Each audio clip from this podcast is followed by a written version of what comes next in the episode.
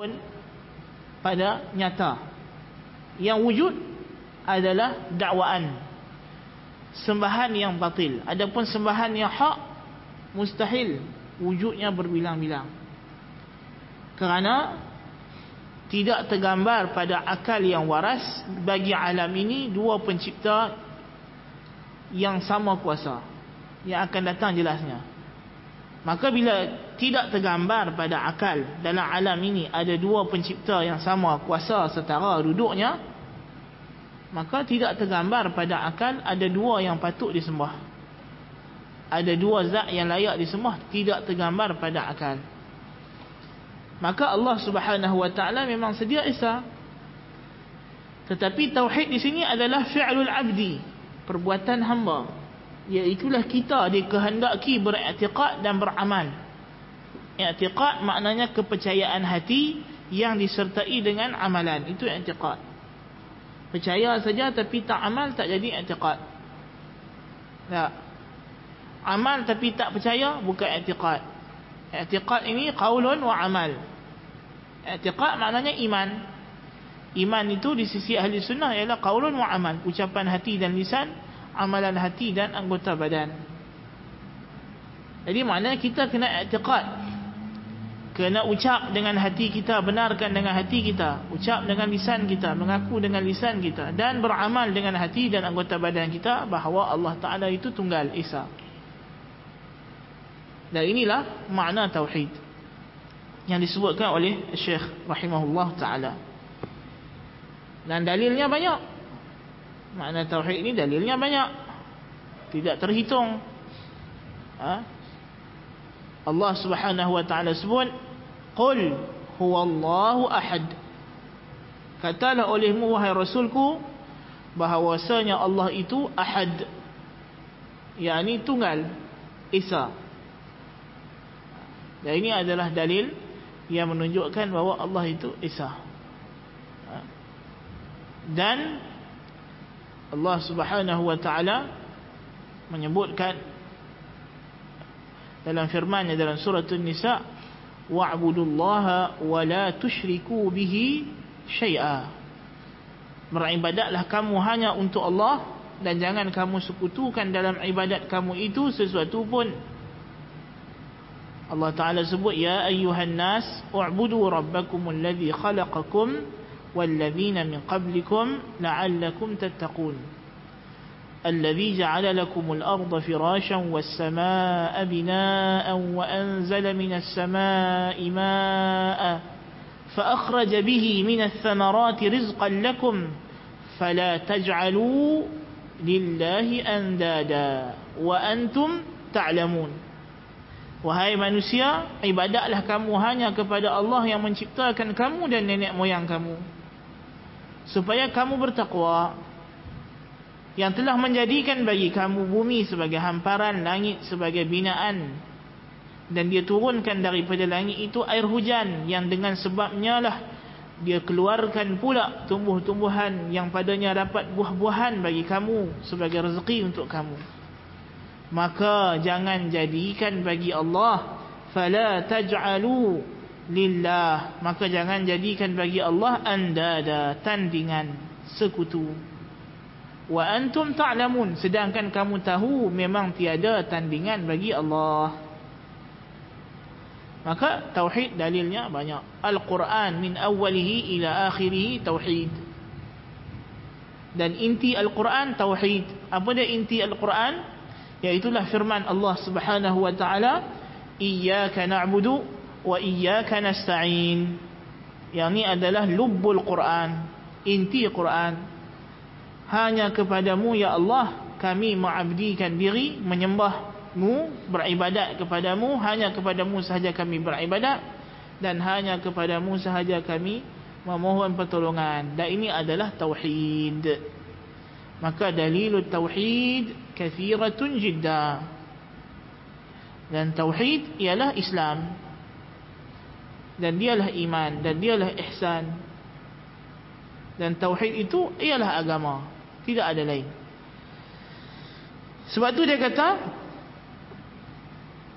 ialah permulaan Mengikatkan ketunggalan Allah itu ialah permulaan seruan sekalian Rasul. Disebabkan ialah agama, inilah agama, tauhid inilah agama, tiadalah lain daripada dia. Tauhid itu agama, agama itu tauhid. Maka bila Rasul datang, Rasul tujuannya adalah untuk menyeru kepada tauhid. Dan itulah awal seruan Rasul, itulah tengahnya, itulah hujungnya. Tidak ada lain. Tugas Rasul daripada awal dakwahnya sampailah dia menghembuskan nafas yang terakhir adalah tauhidullah azza wa jalla. Dan semua Rasul datang bawa ajaran tauhid. Telah berfirman Allah Ta'ala, لَقَدْ أَرْسَلْنَا نُوحًا إِلَىٰ قَوْمِهِ فَقَالَ يَا قَوْمِ اعْبُدُوا اللَّهَ مَا لَكُمْ مِنْ إِلَٰهٍ غَيْرُهُ. Surah Al-A'raf ayat raqam 58.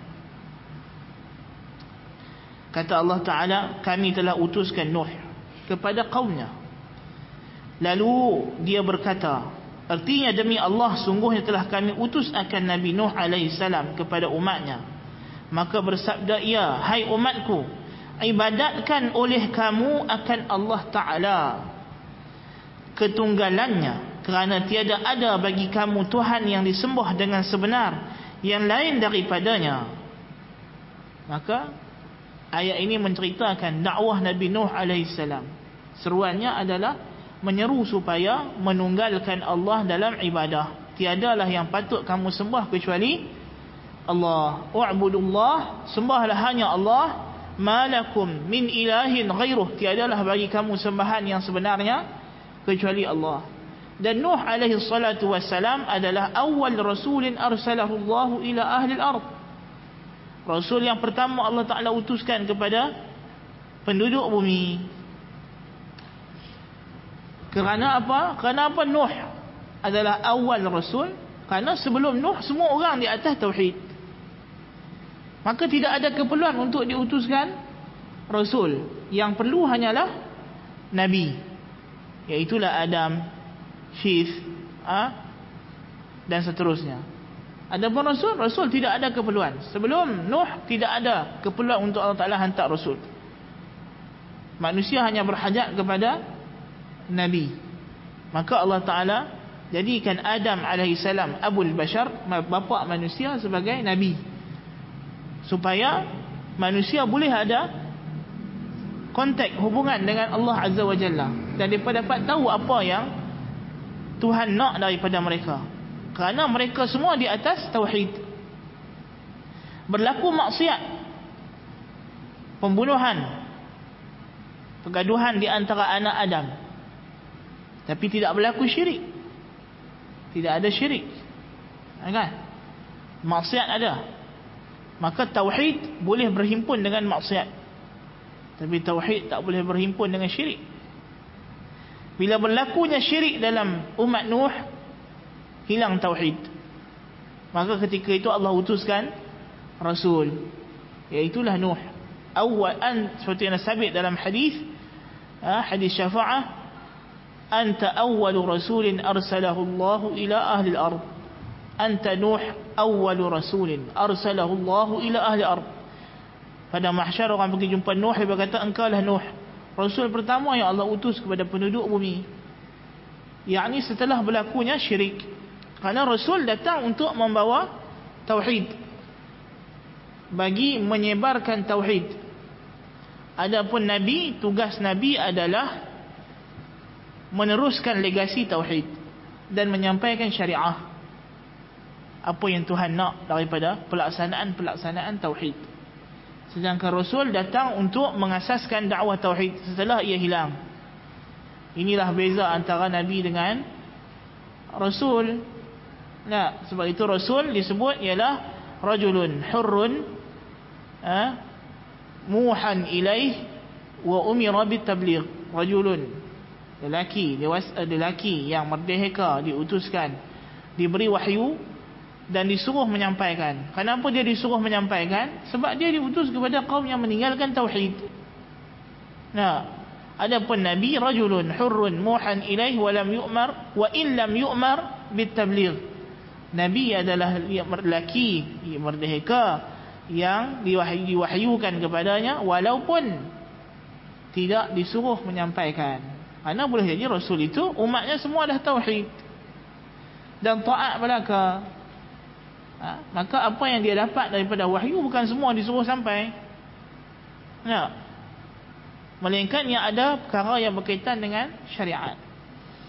Taib, ala kulli hal awal dakwah Rasul adalah tauhid.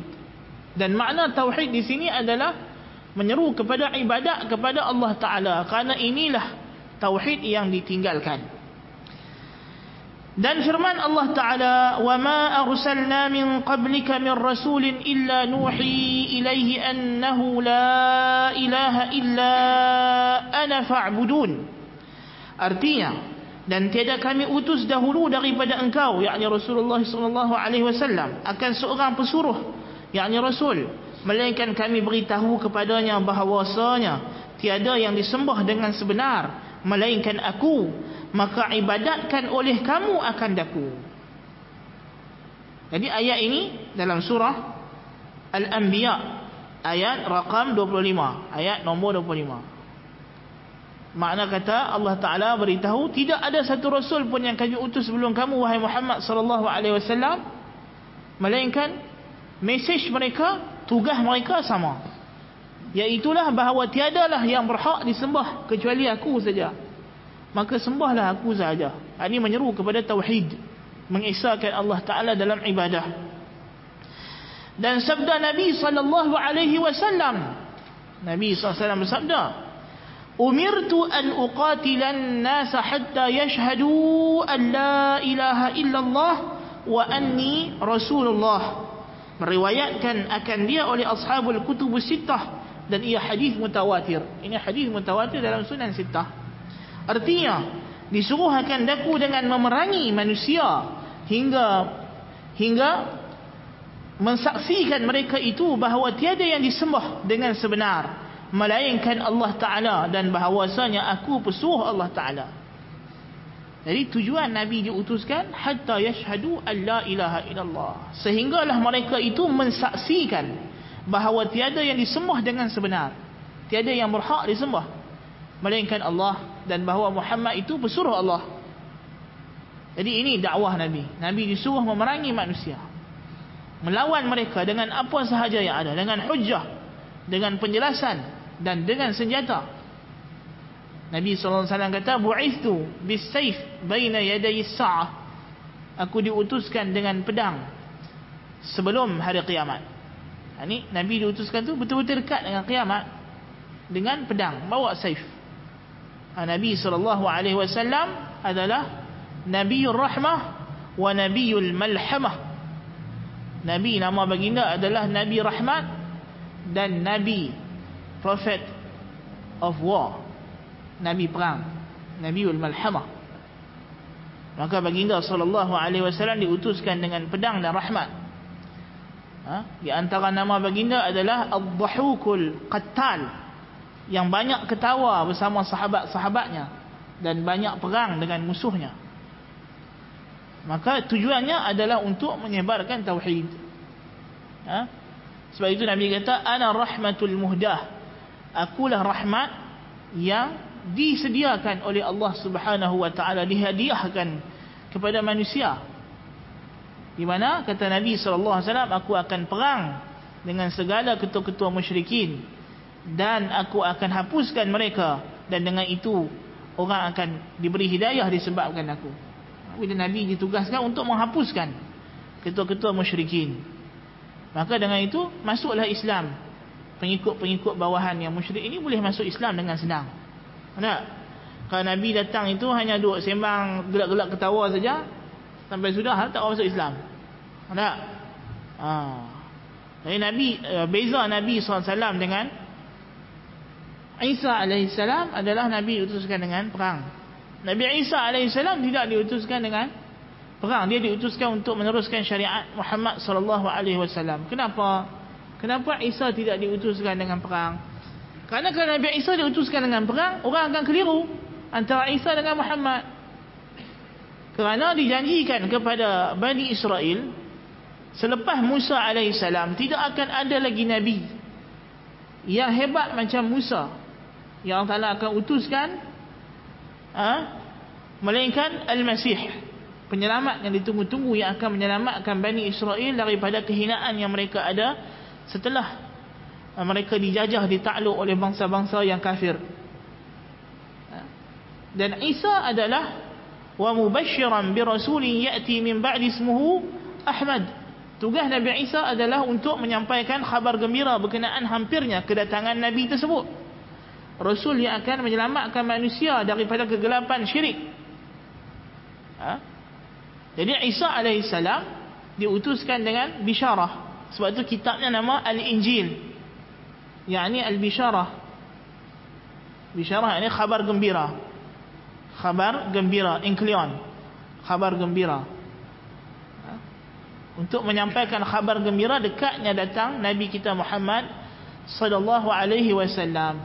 Itu tugas Nabi Isa AS, selain daripada menyampaikan syariat kepada Bani Israel. Sebab tu dalam Bible, dalam New Testament dia kata inni lam ursal illa ila kharafi baiti Israil dhallah.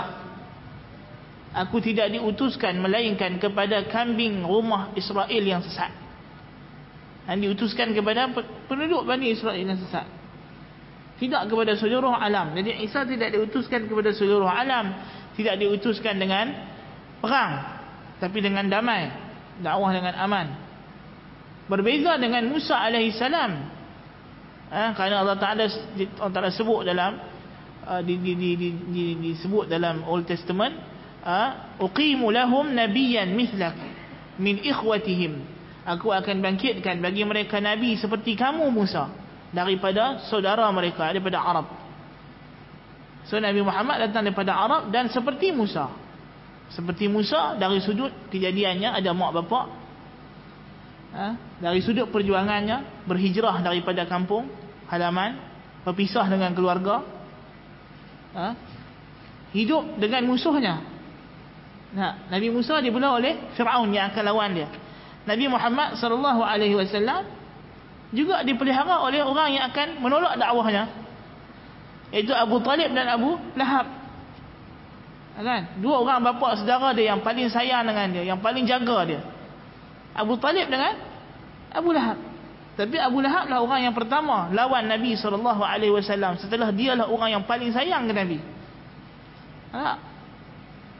Abu Lahab ni punya sayang ke Nabi, rumah duduk sebelah rumah Nabi, kan? Bila Nabi lahir, dia lah yang buat kenduri untuk Nabi. Itu satu, kan? Hamba dia yang bagi tahu kelahiran Nabi itu dimerdekakan dan dihadiahkan, Suwaibah. Jadikan lepas tu dibuat kenduri kenara yang besar. Kemudian dia pula jiran Nabi, duduk sebelah rumah Nabi, sayang ke Nabi. Kemudian jadi pula Tok Besan, bagi pula anak dia kahwin dengan anak-anak Nabi, Ruqayyah dengan Ummu Kulthum. Begitu sayang Abu Lahab kepada Rasulullah SAW pada awalnya. Tapi bila Nabi datang dakwah, dia lah orang pertama lawan. Dan macam Firaun yang belah Musa daripada kecil, bila Musa datang bawa dakwah, lawan. Seperti juga Nabi Musa AS, Nabi kita SAW berhijrah, keluar daripada kampung halaman, dan berperang. Musa diutuskan untuk berperang, diutuskan untuk melawan Amalekah, orang Arab yang duduk dalam Baitul Maqdis. Amalekah ni Arab, Palestin ni bumi Arab, asalnya orang Arab, tapi sebab mereka ni musyrikun masa itu, maka Allah gantikan penduduknya dengan Bani Israel. Cuma mereka ingkar kepada Allah Ta'ala, mereka sesat, kan? Mereka sesat, tidak boleh masuk ke Baitul Maqdis sampailah Musa wafat. Tapi mereka disuruh perang oleh Allah Azza wa Jalla. Ala kulli hal, Nabi kita SAW, Nabi yang diutuskan Allah Ta'ala di akhir zaman untuk menegakkan tauhid. Seperti juga saudara-saudara baginda yang lain daripada kalangan anbiya dan rasul-rasul. Dan ketahui olehmu bahawasanya tauhid itu terbahagi ia tiga bahagi. Tauhid ini satu. Tauhid tu satu. Cuma rukunnya tiga. Itu makna dia kata tauhid terbahagi kepada tiga, itu maknanya itu. Bukan maknanya dia ada tiga benda betul kita boleh pilih mana suka, bukan. Nah, jadi kita kata semayang ada 13 rukun. Bukan makna kalau saya niat saja, lega, saya dah niat dah. Ada 13 rukun, dia kata pilih satu. Nah, masuk waktu subuh tadi niat saja, atas kati. Waktu lohok diri saja. Waktu asar rukuk saja. Maghrib sujud, isyak bagi salam. Dia kata 13 rukun. So kita memang selesa solat ni, dia kata kita boleh pilih. Ada 13 cara. Bukan solat, bukan 13 cara. Solat hanya ada satu je, tapi 13 rukun. So tauhid ni ada 3 rukun asasi. Bila kita kata mentauhidkan Allah, maknanya kita kena tauhid ke Allah pada 3 perkara. Kalau tak ada salah satu ni, batal tauhid seluruhnya, tidak sah tauhid, melainkan dengan terhimpun 3 benda ini pada seorang hamba. So 3 perkara ni apa dia? Perbuatan kita, yakni kita manusia, makhluk Allah Azza wa Jalla. Kalau kita nak digelar sebagai muwahhid, mukmin, muslim, kita kena i'tiqad Allah Ta'ala itu esa pada 3 haknya yang menjadi khususiyah Allah, yang tidak boleh ada pada selain Allah Ta'ala. Yang mana 3 perkara ni adalah beza Tuhan dengan makhluk. Apa dia? Dia kata pertama tauhidur rububiyah. Pertama esakan Allah pada rububiyah. Artinya mengesakan Allah Ta'ala dengan segala perbuatannya, nya balik kepada Allah Ta'ala. Yakni rububiyah ini kita i'tiqad hanya Allah Ta'ala lah, Al-Khaliqul Mudabbir. Allah Ta'ala lah jua yang mencipta dan mentadbir alam ini. Tiada dalam alam ini pencipta yang mewujudkan daripada tidak wujud kepada wujud, yang menghilangkan daripada wujud kepada tidak wujud, kecuali Allah Ta'ala sahaja.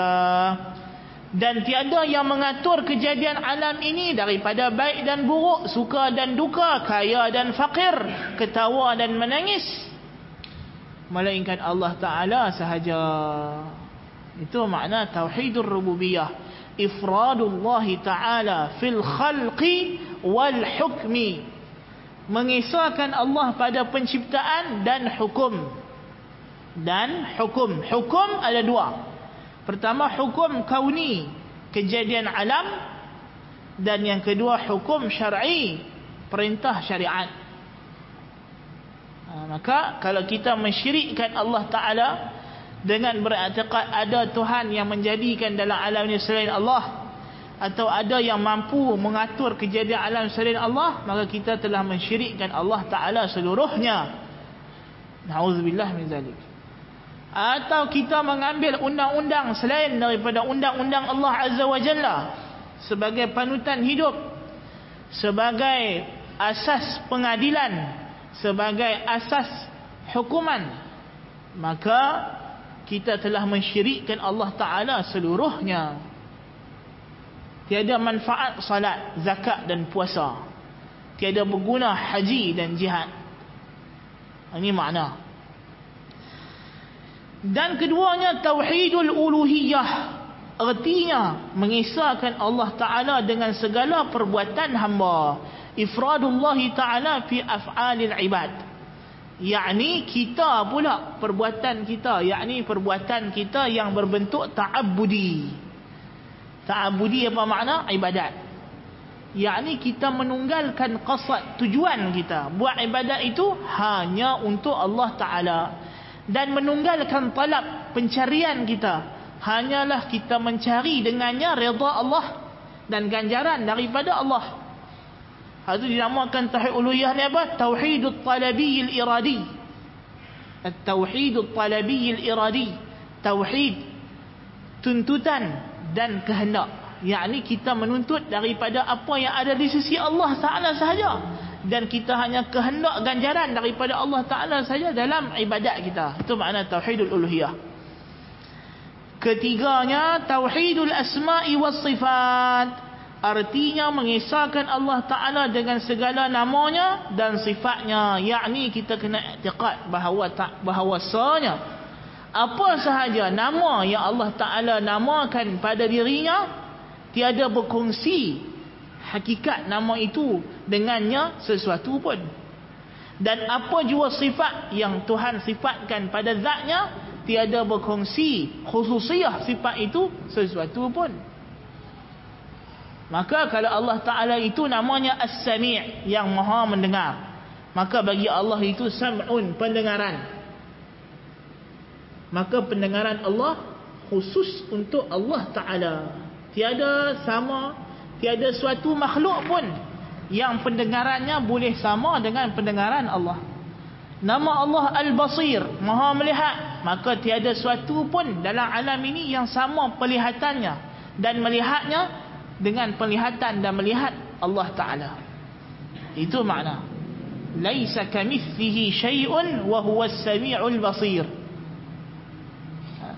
Walaupun manusia itu mendengar dan melihat, tapi pendengaran dan penglihatan mereka tidak boleh sama, tidak boleh setara walau sekelumit jari, walau sehujung kuku dengan pendengaran dan penglihatan Allah Ta'ala. Takkan sama walaupun sebesar zarah. Itu makna kita tauhid Allah pada nama dan sifatnya.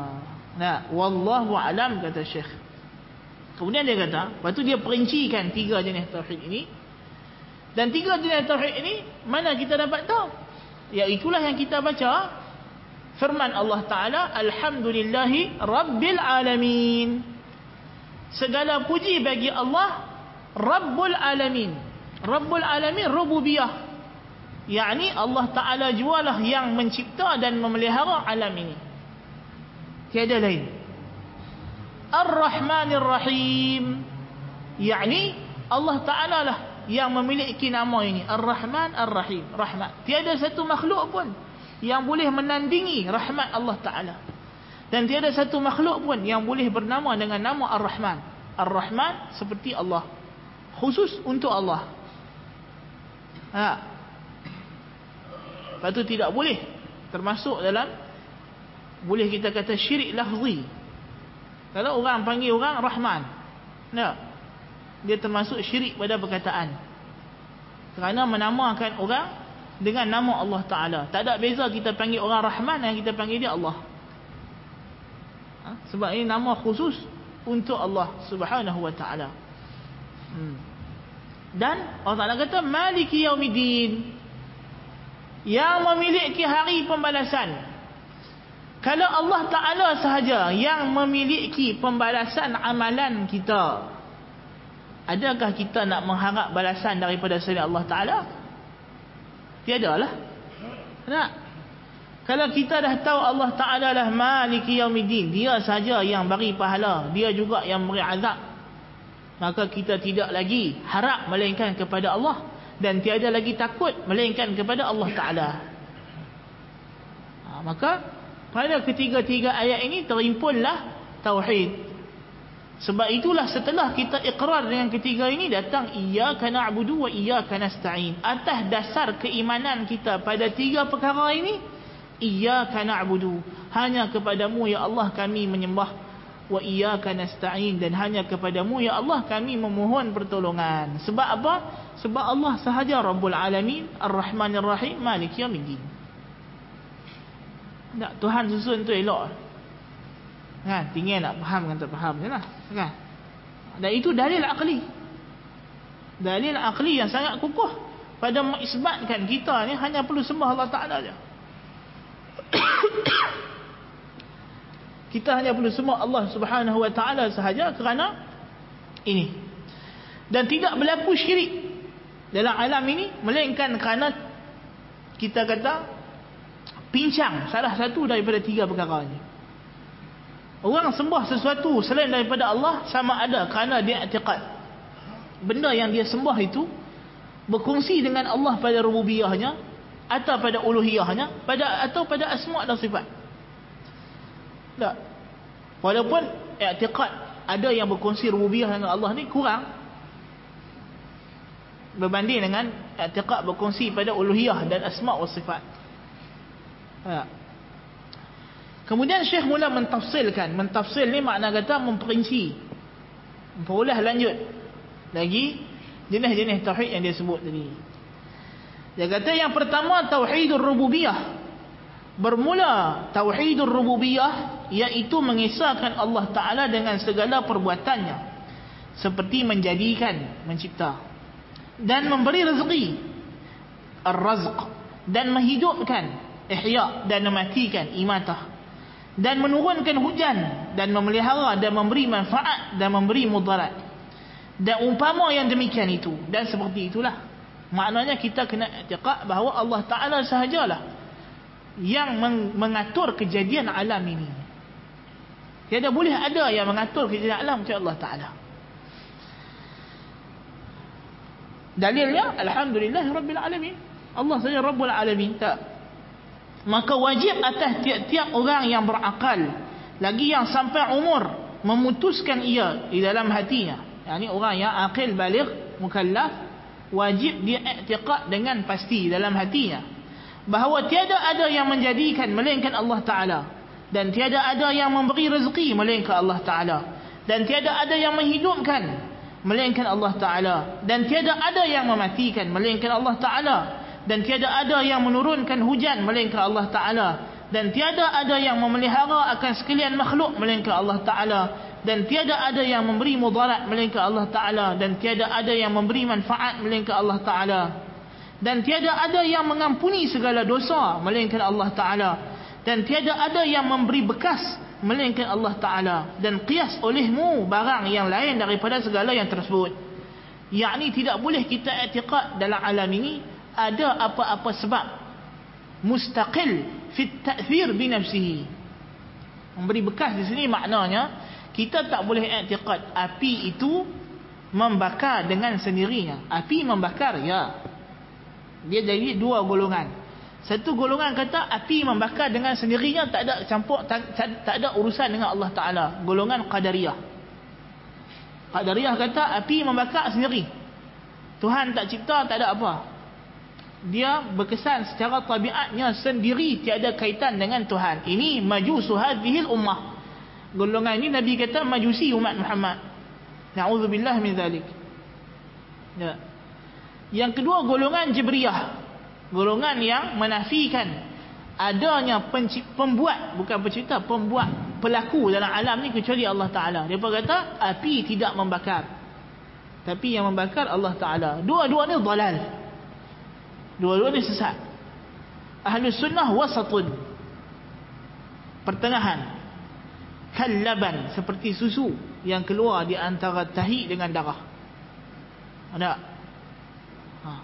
Maka ahli sunnah pertengahan, ahli sunnah kata api membakar dengan izin dan ciptaan Allah Ta'ala. Ha. Makanan mengenyangkan dengan izin dan ciptaan Allah Ta'ala. Air membasahkan dengan izin dan ciptaan Allah Ta'ala. Orang jahat memudaratkan kita dengan izin dan kehendak Allah Ta'ala. Orang baik memberi manfaat kepada kita dengan izin dan kehendak Allah Ta'ala. Nah. So, bila orang mencuri, merompak, orang itulah merompak, bukan Tuhan yang merompak. Jibriyah dia kata hak merompak Tuhan. Ah, kacau. Lepas tu kita kena reda, dia kata. Tak apa, dia kata. Nak buat macam mana? Tuhan. Ha. Bila orang berzina, hak berzina tu makhluk yang jahat, bukan Tuhan. Jibriyah dia tengok orang berzina, kehendak Tuhan. Tak. Dia tak ada nampak bekas. Semua Tuhan. Kacau lah tu. Kita pun nampak kat dia, ha, hilang. Lepas tu dia marah kita. Awak tak mahu sebut Tuhan. Ada? Ha, bila tak beli tak pergi semayang. Siapa tak semayang ni? Kehendak Tuhan. Ha. Ni awak tak puasa ni. Takdir Allah. Dia sangka dia tak ada apa. Tuhan bagi dia kudrat iradat. Dan Tuhan tunjuk dia jalan baik dan jalan buruk. Nah. Tidak juga macam Qadariyah. Qadariyah dia semua diri dia sendiri. Nah. Tuhan hanya cipta pada kita kudrat iradat. Lepas tu kitalah cipta. Kitalah yang cak jadikan baik, kitalah jadikan buruk. Kitalah yang bagi petunjuk dekat diri kita sendiri, kitalah yang menyesatkan diri kita sendiri. Tuhan tak campur, dia kata. Habis itu Tuhan kata dia menyesat dan memberikan hidayah. Oh, dia kata makna menyesat di sini adalah bila kita menyesatkan diri kita, Tuhan pun panggil kita sesat. Bila kita memberi hidayah kepada diri kita sendiri, maka Tuhan memanggil kita orang yang dapat hidayah. So tak ada makna ihdinas siratal mustaqim. Sebab itu dulu Qadar Jabriyah ini, Ghailan Ad-Dimashqi, dia Jabriyah. Zaman Khalifah Umar bin Abdul Aziz, dia bertaubat kononnya. Tapi Umar bin Abdul Aziz kata, "Ya Allah, kalau dia tipu dalam taubatnya, jangan engkau matikan dia, melainkan dia melihat kilatan pedang." Maknanya kalau dia bohong, zahirkan kebohongannya, biar sampai dia kena hukum murtad, bunuh, pancung. Na'udzubillah. Maka zaman sepupu Umar jadi Khalifah, Hisham bin Abdul Malik, dia ni bercakap balik pasal Jabriyah. Qadariyah. Qadariyah. Dia menafikan takdir. Maka Khalifah Hisham panggil dia, tanya, "Hai Ghailan, aku nak tanya satu soalan. Ihdinas siratal mustaqim. Engkau minta sesuatu yang engkau miliki atau Allah Taala miliki?" Sebab Qadariyah kata hidayah ni milik kita, bukan milik Allah. Jadi tanya Khalifah, tanya dia, "Ni Ghailan, aku nak tanya hang satu benda. Hidayah yang kita duk minta dari hari dan semalam, ihdinas siratal mustaqim. Hidayah ni kita punya ke Allah Taala punya?" Pasal dia kata kita punya. So kalau kita punya, buat apa kau minta dengan Allah Taala? Minta dekat diri sendiri. Maka dia pun dihukum pancung oleh Khalifah sebab murtad, na'udzubillah min zalik. Jadi ini Qadariyah. Dan banyak orang zaman dulu Qadariyah, banyak orang ni Qadariyah tu jadi depression bila tak dapat satu benda. Dia rasa dia yang telah gagal, dia tak pandang kepada takdir Allah Ta'ala. Dia tak dapat rezeki, sedangkan nenek moyang dah kata dah, rezeki secupak tak ada segantang. Memang buatlah kerja macam mana pun, ambillah OT 1000 kali pun. Kalau gaji bulan tu 500 ya, dia takkan jadi 500 satu sen. Takkan punya. Confirm takkan. Cuma kalau kita bertakwa kepada Allah, 500 kita cukup macam 5000. Kalau kita tak takwa kepada Allah, Tuhan jadikan 5 juta macam 5 kupang. Itu maksud. Itu maksud. Jumlah tetap fix. Dia tak kira tambah, tak kira kurang.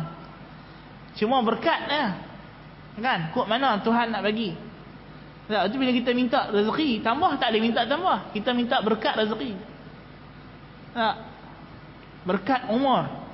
Nabi dengar apa nama Ummu Habibah radhiyallahu anha, isteri Nabi, minta doa panjang umur, tambah rezeki. Nabi kata, "Wahai Ummu Habibah, yang apa yang kau minta ni semua dah selesai, Tuhan dah letak, tak guna minta." Bukan umur kalau 60 tahun tak jadi 60 tahun sehari. Tapi kalau Allah Taala berkat pada umur 60 tahun, dia macam orang hidup 6000 tahun. Itu maksud. Minta tambah tak boleh, minta berkat tak apa. Kan? Sebab tu kita minta, kita sebut dalam doa, Allahumma atil umrahu fit ta'ah. Panjangkan umur dalam taat. Panjang umur dalam taat, maknanya berkat. Bukan panjang umur pada nombor. Kita tak minta Allahumma atil umrahu wazid umrahu min sittina sanah ila wahid wa sittin. Tak ada. Kita tak minta, "Ya Allah, tambahlah umur dia daripada 60 tahun jadi 61 tahun." Tak boleh. 60 tahun setengah saat pun tak boleh. Kan? Tapi hak boleh, kita minta supaya 60 tahun tu penuh makmur dengan taat. Itu hak tu kita minta. Kan? Tayyib. So balik cerita kita tadi, kita siapa? Pasal rububiyah. Rububiyah ni itu maknanya. Kita i'tiqad bahawa segala kejadian dalam alam ini Allah Taala yang takdirkan, Allah Taala yang tentukan. Sebab itu rububiyah ini khusus spesifiknya perbincangan tentang qada dan qadar. Rububiyah ni dua perkara, qada dan qadar dan tasyri'. Pertama, kita kena i'tiqad Allah Ta'ala sahaja Tuhan yang menjadikan kejadian alam. Dan yang kedua, Dia sahajalah yang layak menentukan undang-undang. Apa yang halal, apa yang haram. Anak? Jadi kalau kita kata ada orang lain yang boleh kata benda ni halal, benda ni haram, syirik rububiyah. Sebab itu Allah Ta'ala sebut berkenaan dengan orang Nasrani dalam surah Al-Bara'ah, Allah Ta'ala kata ittakhadhu ahbarahum wa ruhbanahum arbaban min dunillah wal masih ibn maryam. Mereka menjadikan padri pendeta mereka sebagai Rabb selain Allah Ta'ala dan Al-Masih anak Maryam. Sebab apa? Sebab padri dan pendeta itu diberikan hak menghalal dan mengharamkan, yang mana ini adalah khususiyah Allah sebagai Rabbul Alamin. Ini khususnya Allah sebagai Rabbul Alamin. Dia sahaja yang boleh kata yang ni halal, yang ni haram, yang ni wajib, yang ni sunat, yang ni makruh, yang ni harus. Tak ada siapa dalam alam ni boleh main pandai-pandai buat hukum hak ni halal, hak ni haram, hak ni sunat, hak ni wajib, hak ni harus, hak ni makruh, melainkan Allah Ta'ala saja. Sebab itulah kalau memandai-mandai dalam hukum syarak kufur dan tidak boleh. Sebab tu ulama tulis kitab Usul Fiqh, Ibn Qayyim rahimahullah, dia tulis kitab dia I'lamul Muwaqqi'in Ar-Rabbil Alamin, memberi petunjuk kepada orang yang nak tanda tangan bagi pihak Tuhan sekalian alam. Makna mufti yang nak keluar fatwa ni, dia kena ingat masa dia nak sign fatwa tu, dia sedang sign BP bagi pihak Rabbul Alamin, dan dia akan ditanya ni di akhirat. Kalau dia kata halal di padang mahsyar itu, takkan bergenjak dia sampai dia boleh bagi konkret jawapan depan Tuhan.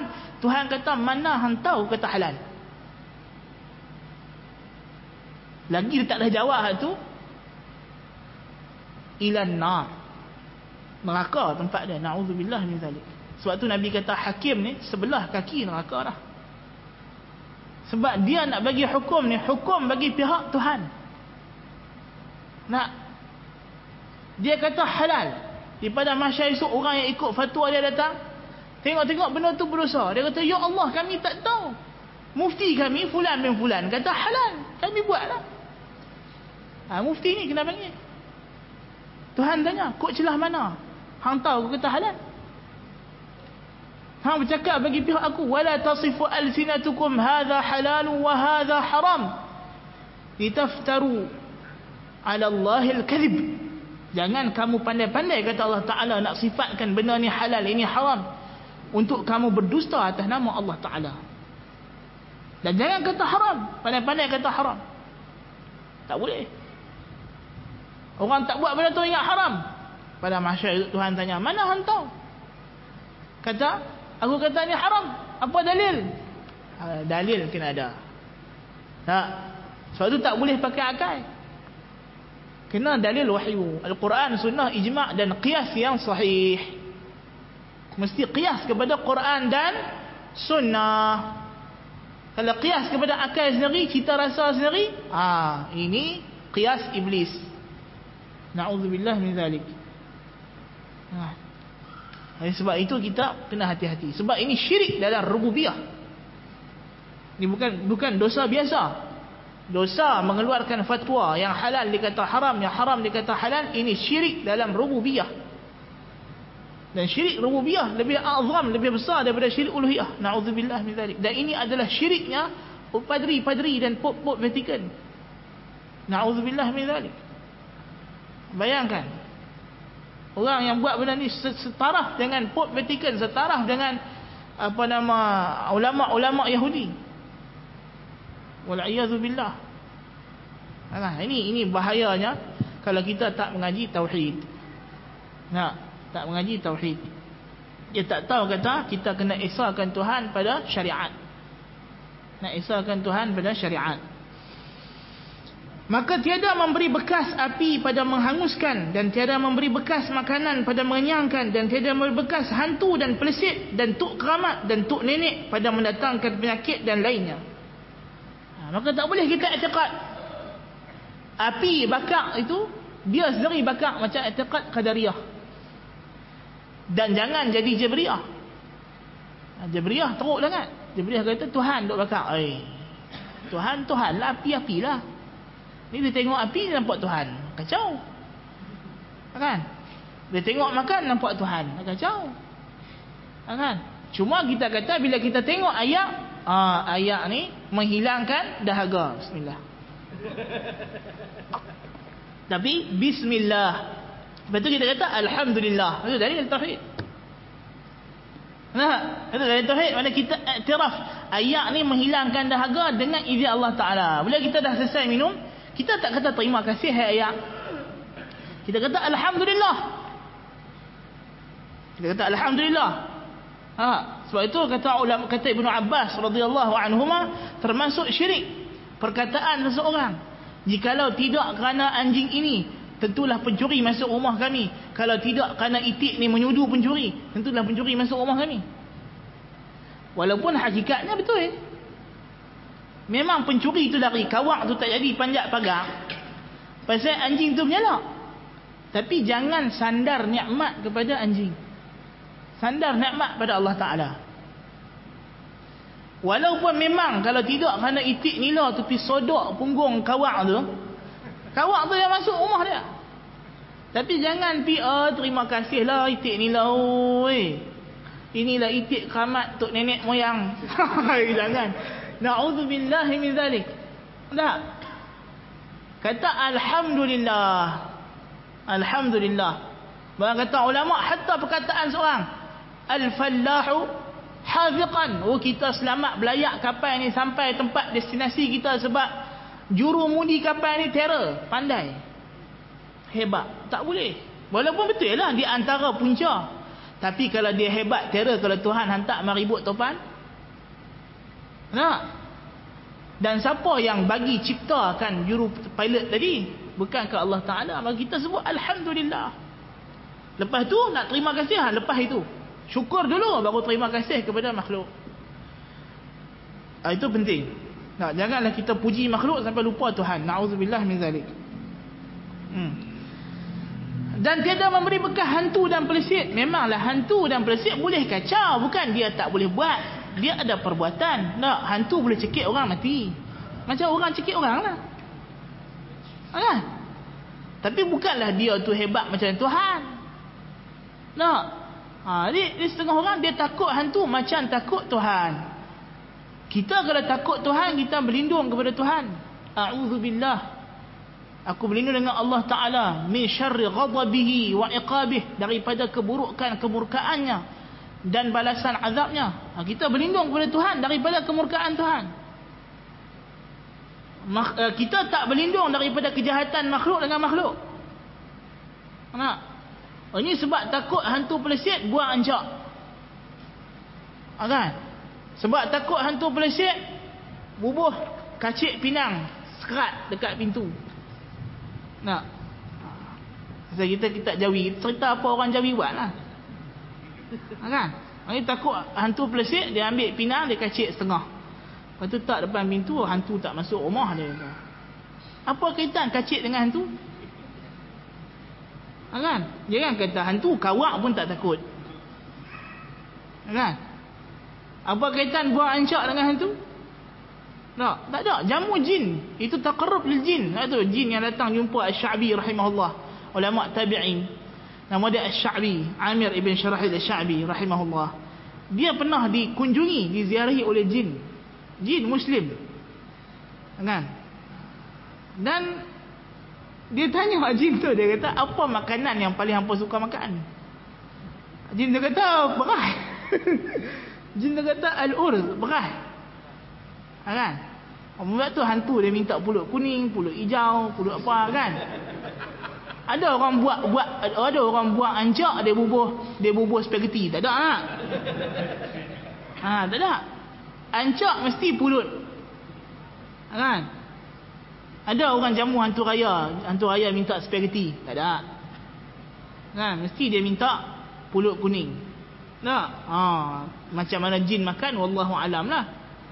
Kan? Tapi kita tak disuruh takut dengan hantu macam itu. Kan? Tak disuruh takut dengan hantu macam itu. Nah, ada pun takarruf kepada jin dengan kita puja dia, jamu dia, ini syirik akbar. Wal'iyadzubillah. Pertama, syirik dalam rububiyah. Pasal confirm bila kita buat macam itu, kita i'tiqad kata hantu jin tu boleh bagi mudarat dengan sendirinya. Kalau kita kata jin tak boleh bagi mudarat melainkan dengan izin Allah, kita minta lindung dengan Allah. Tak, kita kalau takut anjing rekam kita, nak kita panggil tuan dia mai tangkap elok-elok. Melainkan kalau kita i'tiqad anjing tu memang boleh bagi mudarat dengan sendirinya, kita duk cakap dengan anjing tu, anjing tolonglah aku, janganlah lawan kacau aku.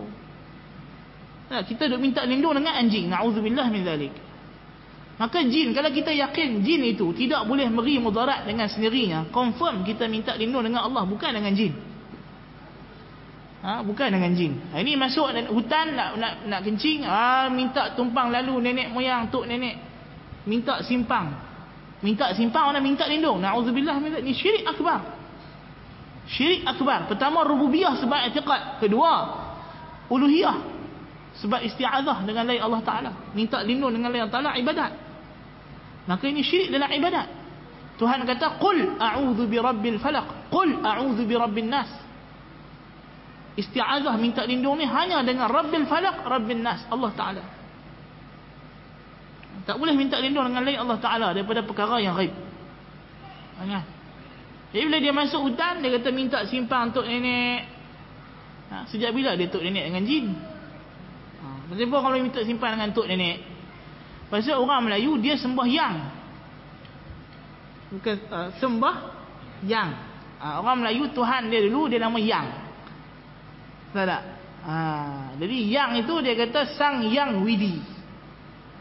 Sang Yang Widi, Tuhan Yang Esa. Satu. Kemudian Sang Yang Widi ini disembah melalui apa yang ada padanya yang. Seperti nenek moyang dan bayang-bayang. Tahu tak? Orang Melayu punya akidah. Ini akidah orang Melayu mana? Dulu lah sebelum mereka masuk Islam, berkatakan ni sebelum masuk Hindu lagi. Kan, dia tekad lagu tu. So sebab itu dia minta simpang nenek moyang. Sebab bagi mereka nenek moyang ni lah yang ada kontak dengan yang. Ruh nenek moyang. Mana minta simpang nenek moyang, ruh nenek moyang lah. Nenek moyang hidup dia tak minta simpang. Dia lawan cakap lagi lah. Kan? Nenek moyang hak mati. Dia kata ruh nenek moyang tu duk jaga dia, anak cucu. Hakikatnya dia belah saka. Kan? Dia berdamping dengan jin. Jin tu menjelma dalam rupa nenek moyang dia. Dia ingat roh nenek moyang dia duk ada. Na'udzubillah min zalik. Dan bayang-bayang. Sebab tu dia main kulit wayang. Tu dia main kulit wayang. Tak? Pasal nak panggil bayang-bayang. Lepas tu kulit wayang tu pakai bayang-bayang. Dia tak pakai patung tu ni. Dengan main kulit wayang itulah dikatakan dia puja nenek moyang. Kan? Maka itu i'tiqad dia. Lalu Syekh kata di sini tidak boleh i'tiqad hantu pelesit dan tok keramat.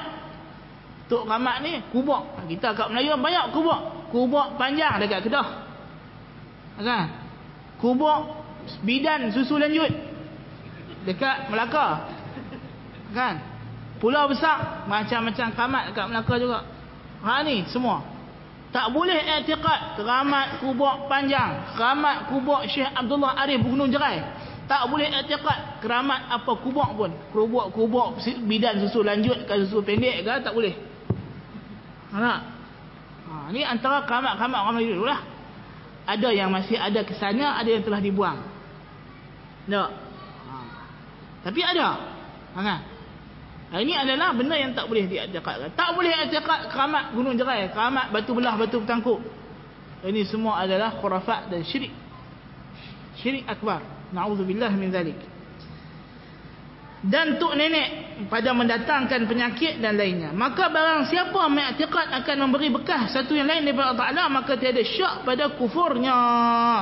Seperti mereka yang mengiktikadkan akan hantu laut kuasa menggoda orang yang bekerja di laut jika tiada dijamu akan dia dengan kabau balak atau lainnya.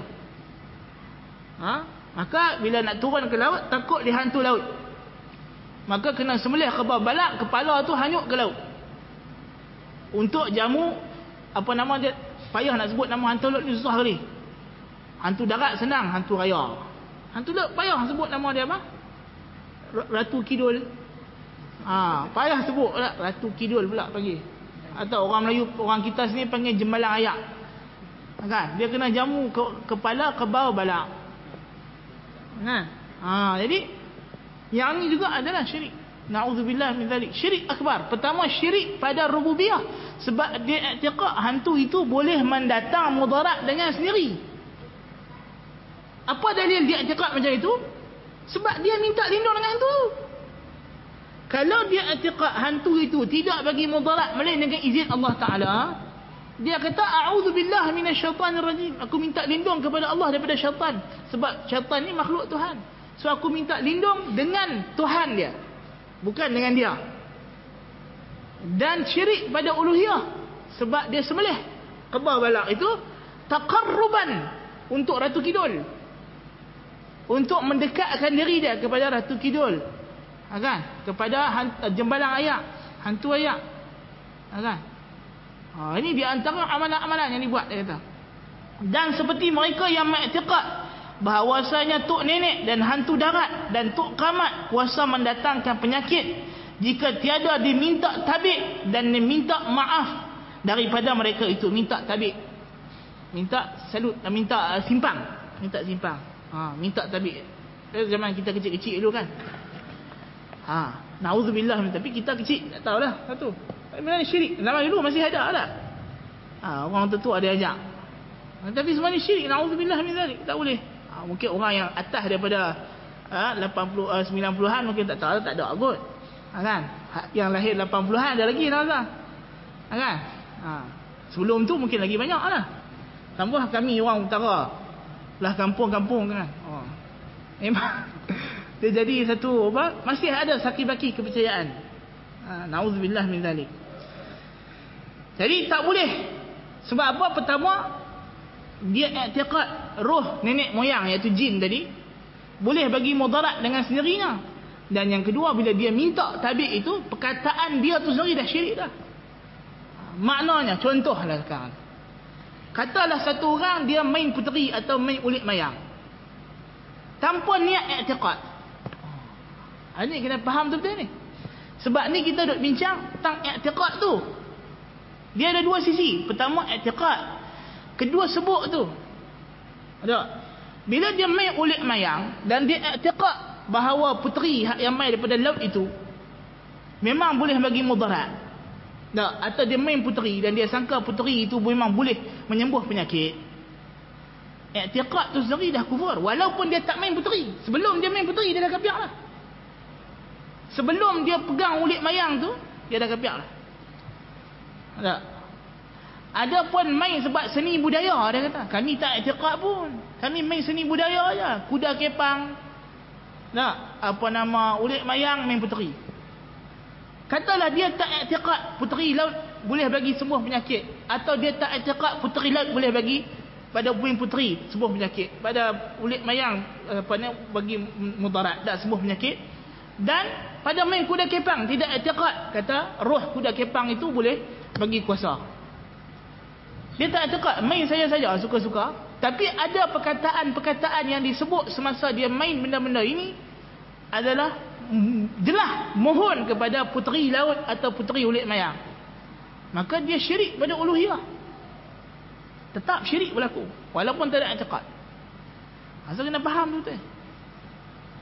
Kalau dia belum dia sebut minta simpang nenek moyang, sebelum dia sebut, tapi dalam hati dia ada dah. Dalam hati dia ada dah. Kalau lalu tempatnya kena minta simpang nenek moyang. Ketika itu dia dah jatuh syirik. Bukan masa dia sebut. Tak? Kalaulah dia sebut, bukan i'tiqad pun, main senda dengan kawan. Dia kata hantar ada orang Melayu dulu-dulu kan. Kalau lalu tempat dia, dia berkata macam mana. Nenek moyang minta timpang. Dia sebut tu, olok-olok main-main. Maka jatuh syirik uluhiyah, walaupun tak jatuh syirik rububiyah. Maksudnya kena faham beza syirik uluhiyah dengan rububiyah. Rububiyah pada i'tiqad hati. Uluhiyah pada mulut sebut, tangan buat, kaki jalan. Hak ni uluhiyah pada anggota badan, zahir. Rububiyah pada i'tiqad hati. So dia kata kalau dia i'tiqad benda ini dan dia buat lagilah. Kan dia i'tiqad hantu darat, hantu raya. Kalau tak jamu di Sungai Perak masalahnya, hantu tu kacau dia masalahnya. Kan? Itu adalah termasuk benda-benda yang khurafat dan syirik. Semata-mata dia i'tiqad.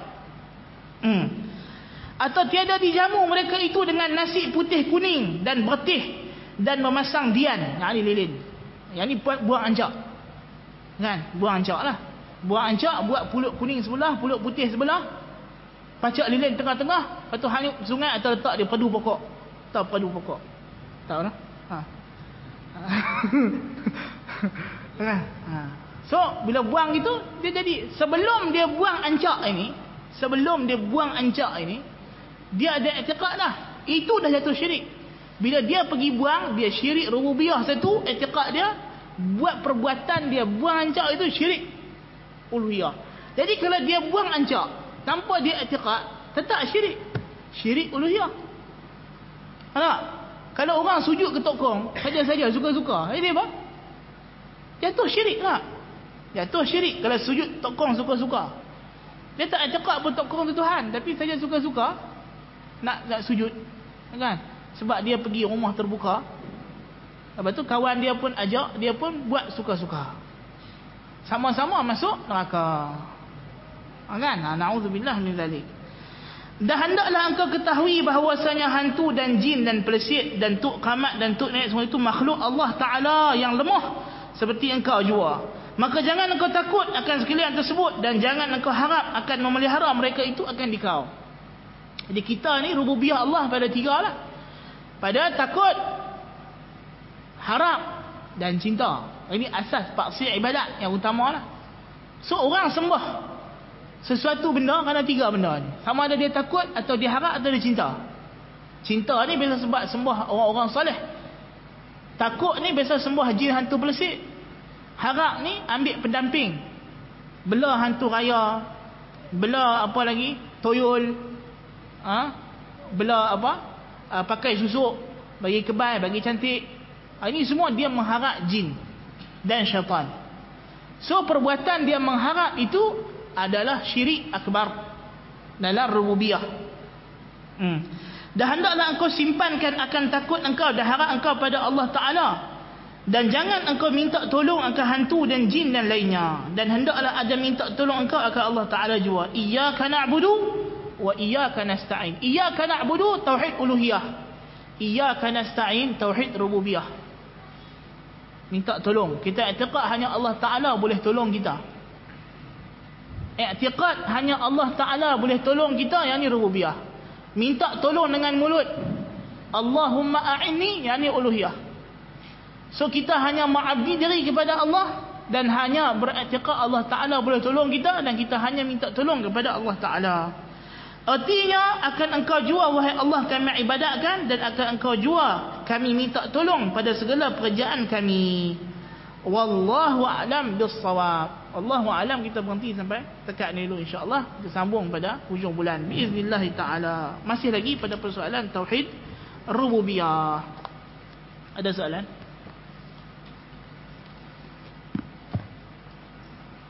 Salah. Qultu lakum ma sami'tum subhanakallah bihamdika ashhadu an la ilaha illa anta astaghfiruka wa atubu ilaik wa sallallahu ala an-nabiyil ummi Muhammadin wa ala alihi wa sahbihi ajma'in walhamdulillahi rabbil alamin.